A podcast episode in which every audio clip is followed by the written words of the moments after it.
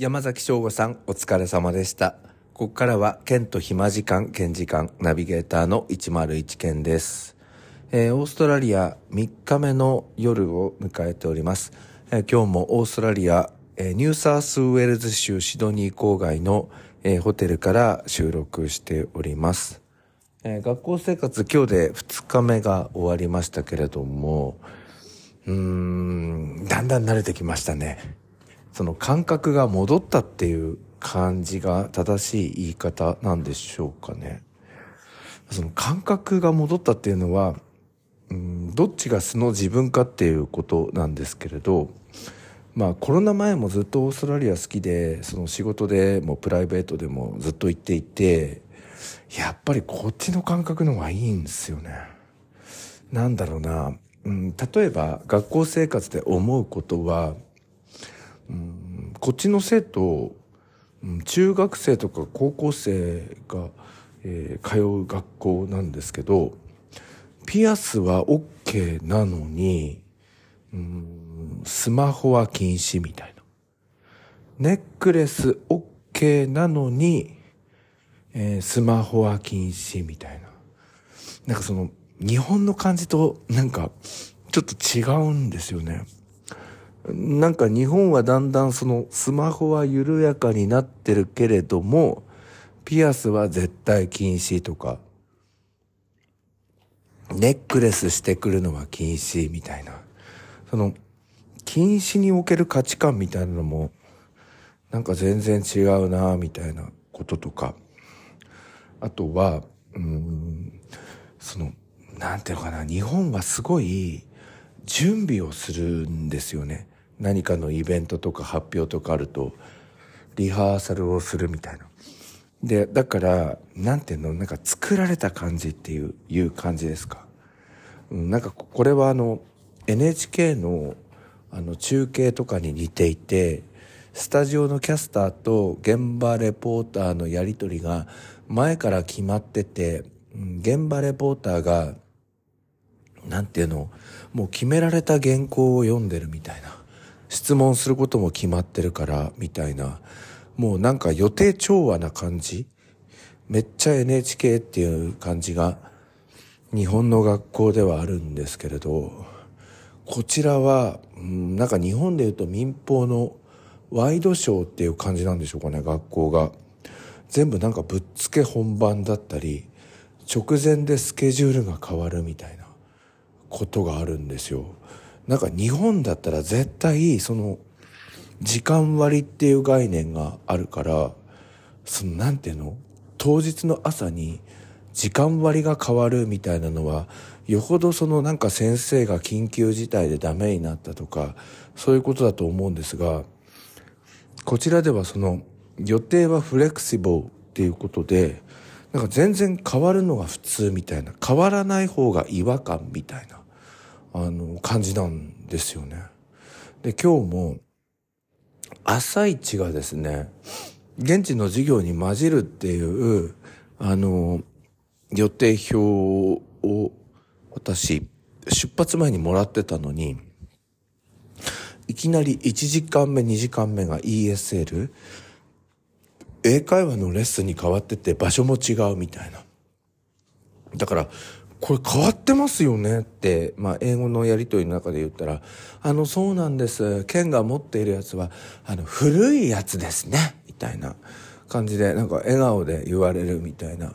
感じだから、すごいその柔軟な感じあの、変更変更で来る感じだから多分社会人になった時に、ちょっとした変更は動じないっていう感じがあるのかなみたいな感じなんですよね。だからなんか変更ありきのスケジュールっていう方が気が楽だし、なんか応用を聞かせてその場その場でやるのが好きな自分にとっては、やっぱりこっちの方が合ってるかなっていう感じですけどね。ということで始めていきましょうか。今日もオーストラリアの話ですね。はい。では、英語でタイトルコールいきましょうか。ケント、暇時間なんですけれども、The Free Time with Ken. Let's go!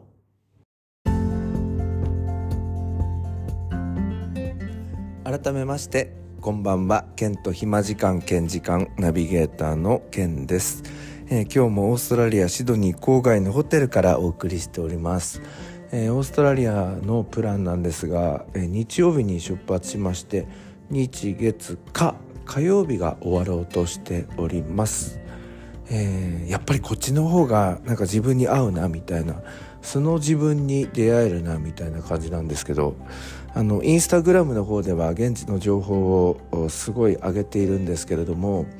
あのプライバシー保護とかの部分がすごく厳しい、えー、ルールがありまして子どもたちのあのプライバシーを保護するみたいなのがあってなんか現地の子どもたちと、まあ、仲良くなっていろいろあの喋ったりコミュニケーション取ったりいろいろ教えたりやってるんですけどそれが一切あげられないみたいな。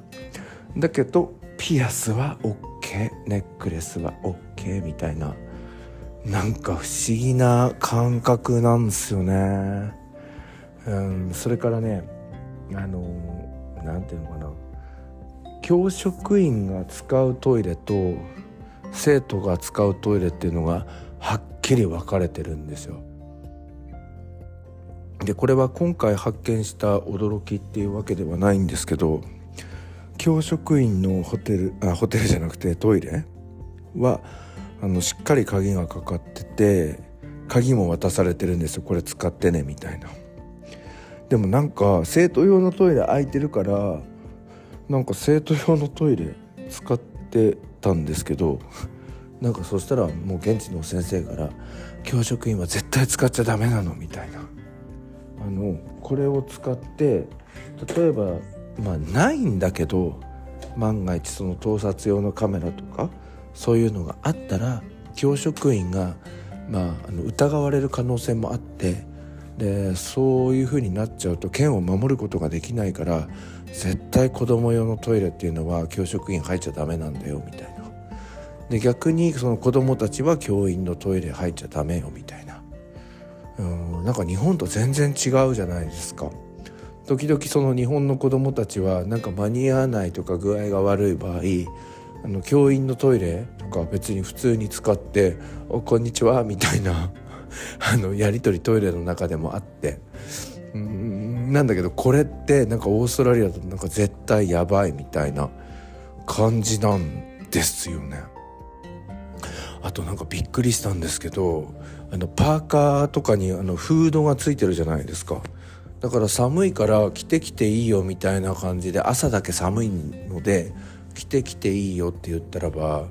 なんかその事務局の偉い方に「あのケンあの日本人の生徒さんでパーカー着てきてくる生徒いるけれどこれあの絶対禁止なんだよねうちの学校のルールだと」って言われて「えっ?」って思ったんですよ。でなんで？って聞いたら聞いたんですよ。で何？これパーカーとか上に羽織ってくるとなんうの生意気だからなのかなみたいなことなんですか？って聞いたら違うんだよ。って。このフードを引っ張られて首絞められる危険性があるからあの学校では絶対パーカーを着せないんですよみたいな。フード付きの服は絶対禁止っていうルールになってるんですよみたいな。なんか面白いなみたいな。でも一方で教職員の方の服はベレー帽とかかぶってる女の先生もいるしカーディガン脱ぐとキャミソールみたいな格好に変身する先生もいたり男の先生も「え今から山登りに行くんですか？半袖半ズボンだけど」みたいな。先生もいたり。なんかあの女の先生の化粧とかもバッチリメイクでもうネイルとかもめっちゃやってるみたいな「えいいんですか？トイレは別なのに」とか「フードはダメっつってんのに」みたいな。なんだろうそのルールの価値観とかっていうのがなんか違うなーなんて思ってるんですよね。でもなんか全体的に言うと日本の方が硬いなみたいな。うん、だって休み時間あれですよ教職員も一緒になって生徒と一緒にチャンバラごっことかやるんですよでそれがガチでやるのね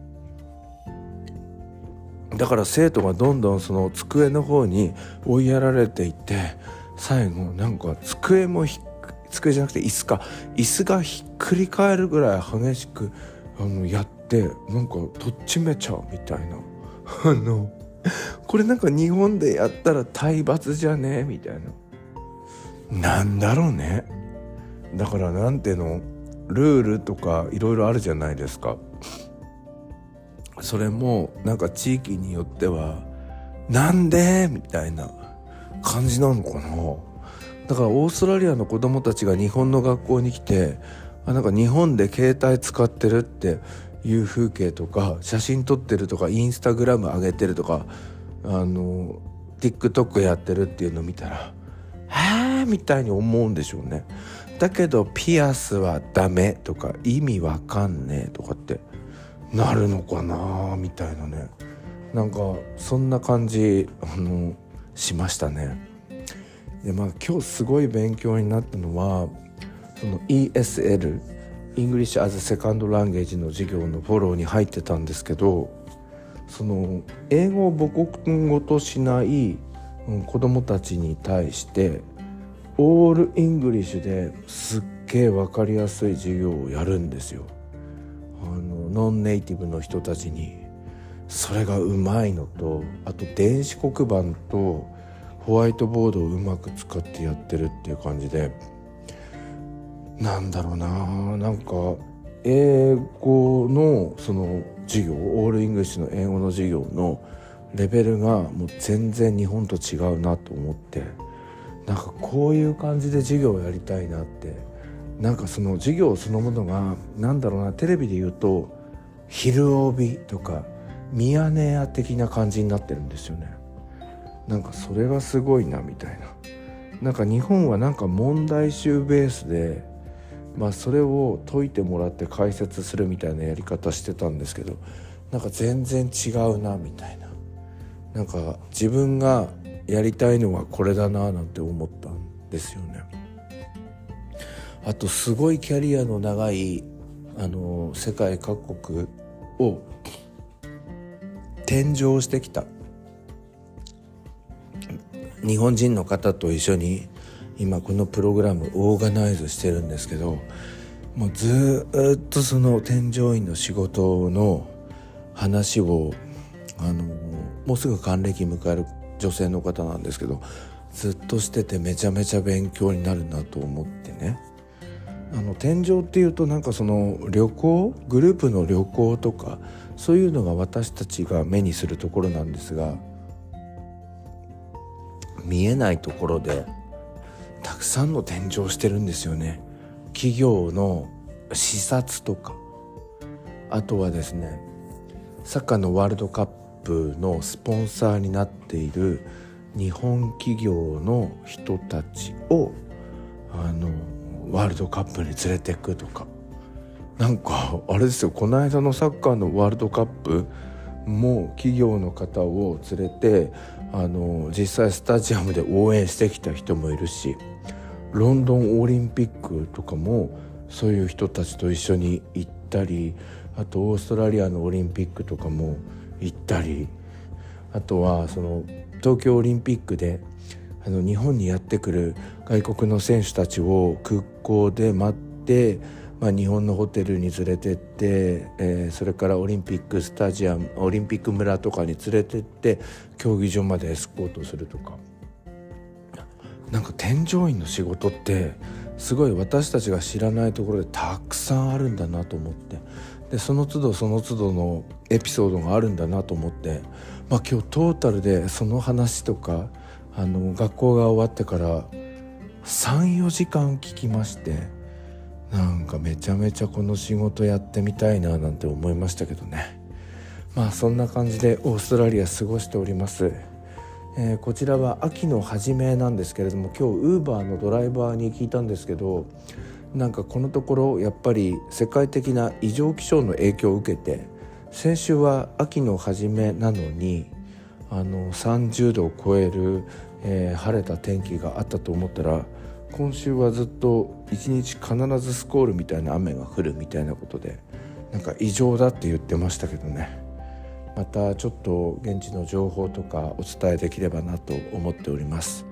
えー、こんな感じで過ごしております。英語の完全に戻りました。Right、uh, this is、uh, Australia Sydney from あ間違えました全然戻っていませんね This is Ken talking from Australia Thank you for listening